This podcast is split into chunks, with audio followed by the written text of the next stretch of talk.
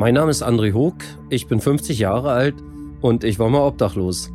Ich habe auf der Straße viele, viele schlimme Sachen erlebt. Bin überfallen worden, einmal fast erfroren, lag drei Wochen im Koma und landete am Ende sogar im Rollstuhl. Mit dieser Podcast-Reihe möchte ich über Obdachlosigkeit aufklären, euch erklären, wie Obdachlose wirklich leben, wer Obdachlose sind, wie hart das Leben auf der Straße ist und auch erklären, wie man Obdachlosen helfen kann und mit vielen Mythen und Vorurteilen aufräumen. Ja, wie ist das eigentlich so mit, mit Frauen auf der Straße und auch mit Kindern? Was ja auch Frauen mit Kindern und Familien mit Kindern werden ja nun mal obdachlos. Äh, fangen wir mal mit den Frauen auf der Straße an. Also Frauen werden zwar genauso häufig obdachlos wie Männer, landen aber in selteneren Fällen auf der Straße. Weil Frauen immer noch irgendwie schaffen, bei Bekannten im Freundeskreis unterzukommen. Einer Frau gibt man eher mal ein Obdach als ein Mann. Und Frauen, das ist sehr viel verdeckte Obdachlosigkeit. Also eigentlich tatsächlich, wenn man es richtig betitelt, Wohnungslosigkeit. Aber die schaffen es immer noch irgendwo unterzukommen oder gehen auch manchmal Zweckbeziehungen ein mit irgendeiner Kneipenbekanntschaft äh, mit dem sie dann da äh, Beziehungen spielen und dem sie auch in gewissen Dingen zu Diensten sind, äh, um eben da wohnen zu können. Also das wird auch relativ häufig gemacht, also eigentlich eine verdeckte Form von Prostitution. aber wenn Frauen auf der Straße landen, haben sie es eigentlich besonders schwer, aber andersrum auch wieder etwas leichter als Männer. Weil Frauen sind natürlich durch unterliegende Körperkräfte relativ schutzlos auf der Straße, also müssen die sich irgendwie einen Schutz organisieren. Und äh, bei den Obdachlosen, bei den meisten Obdachlosen haben Frauen einen ganz besonders hohen Status. Also es ist zum Beispiel unter Obdachlosen No-Go, zum Beispiel eine Frau zu schlagen. Das gibt es ja nicht, obwohl das auch gelegentlich vorkommt. Aber äh, wer eine Frau schlägt, das spricht sich sofort rum. Äh, der hat auch sofort verloren bei allen normalen Obdachlosen. Äh, es gibt ja so Obdachlose, die sind stationär an einem Ort. Es gibt aber auch Leute, die sind mal hier, mal da, mal dort. Und wenn so ein Frauenschläger ihm mal bekannt ist, äh, das spricht sich in der gesamten Obdachlosen-Szene rum. Wo der auftaucht, da taucht auch irgendwann einer auf, der das weiß und das auch sofort allen erzählt. Und dann kriegt er auch natürlich ordentlich auf die Nase im, im, im schlimmsten Fall. Und ähm, wenn es ein bisschen besser läuft, dann hat er sofort zu verschwinden und sich irgendwo anders aufzuhalten. Wir hatten bei uns auf der Platte mal den Fall, da war ein holländischer Mann mit einer deutschen Freundin und die waren, wir waren da auch mehrere Wochen und eines Abends kommt die Frau an und ich sah schon von aus der Ferne, dass sie komisch lief, humpelte und man sah, dass sie immer irgendwie Schmerzen hatte. Und dann kam sie zu mir, trug auch eine große Sonnenbrille und wenn sie sich vor mir hinsetzte, vor meinem Rollstuhl, äh, sah ich schon, dass sie auch äh, beim Hinsetzen, dass sie, dass sie, dass sie alles weh tat. Und ich fragte sie dann, ey, was ist denn passiert? Und dann kam sie mir erst so mit der Geschichte, ja, gestern Abend betrunken die Treppe runter. Ich sag, Mädel, komm, erzähl mir keine Geschichten hier. Ich sag, was ist passiert? Und dann ist sie mit der Sprache rausgerückt. Der Freund hat, war abends sehr betrunken und hat sie furchtbar zusammengeschlagen. Naja, dann haben wir eine Weile gewartet. Nach einer Stunde kam dann der Freund an, hat von einem von uns erstmal fürchterliche Prügel bezogen. Und dem wurde auch gesagt sofort, er hat hier sofort zu verschwinden und sich nicht mehr blicken zu lassen, musste auch alle seinen gesamten Besitz der Frau überlassen. Und die war dann, stand dann eben unter unserem Schutz. Und äh, so wird es in der Regel auch gehandhabt.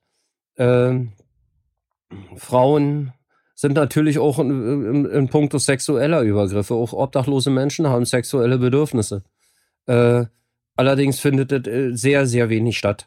Obdachlose sind schmutzig, wo sollen die das machen? Auch obdachlose Frauen sind natürlich als schmutzig. Die sind für mich als Mann natürlich auch wenig attraktiv. Auch wenn man selber verwahrlost ist oder dreckig ist oder eben als Obdach, ein Obdachloser ist.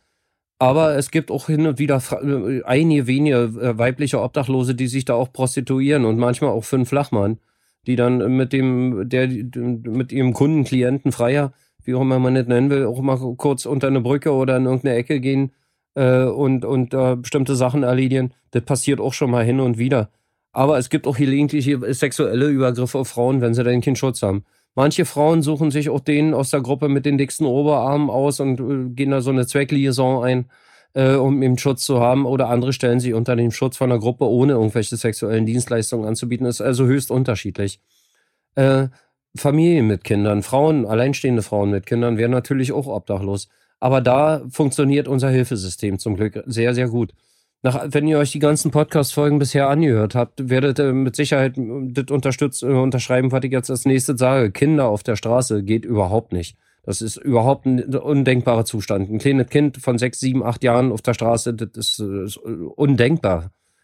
Und äh, da, wie gesagt, aber da reagiert unser Hilfesystem sehr, sehr schnell. Es gibt spezielle Notübernachtungen nur für Frauen mit Kindern oder Familien mit Kindern, die auch einen wesentlich besseren Status haben oder ähm, einigermaßen besseren Status haben als normale Obdachlosenunterkünfte. Und in der Regel springt da auch unser Sozialsystem relativ gut an und versorgt die dann noch schnell entweder mit Hotelzimmern erstmal für den Übergang und dann noch äh, wieder mit halbwegs vernünftigem Wohnraum. Also das, das funktioniert relativ gut. Und das, äh, das ist auch ein absolutes Muss. Also wie gesagt, Kinder auf der Straße, das geht gar nicht. Und die Situation, aber auch andere junge Frauen auf der Straße, die sind ja, die sind ja genau in dieser hilflosen Situation wie männliche Obdachlose auch. Also das Hilfesystem funktioniert nicht und der Weg da raus ist eben genauso schwer auch wie, wie für männliche Obdachlose. Und dann gibt es einige wenige, in, in der Regel auch sehr junge obdachlose Frauen, die darauf spekulieren, auch schwanger zu werden. Weil, wenn die schwanger werden, dann springt wieder das gerade eben genannte Hilfesystem an, wo, wo dann Kinder wieder involviert sind.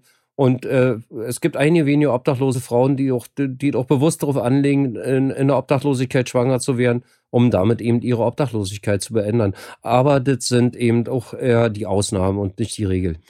Und wie aus den eingangs genannten Gründen ist das der Grund, warum man selten also äh, Frauen mit Kindern oder Kinder auf der Straße sieht. Aber Frauen und Kinder werden genauso obdachlos wie männliche Obdachlose eben auch. Die sind eben nur auf der Straße weniger präsent aus genannten Gründen.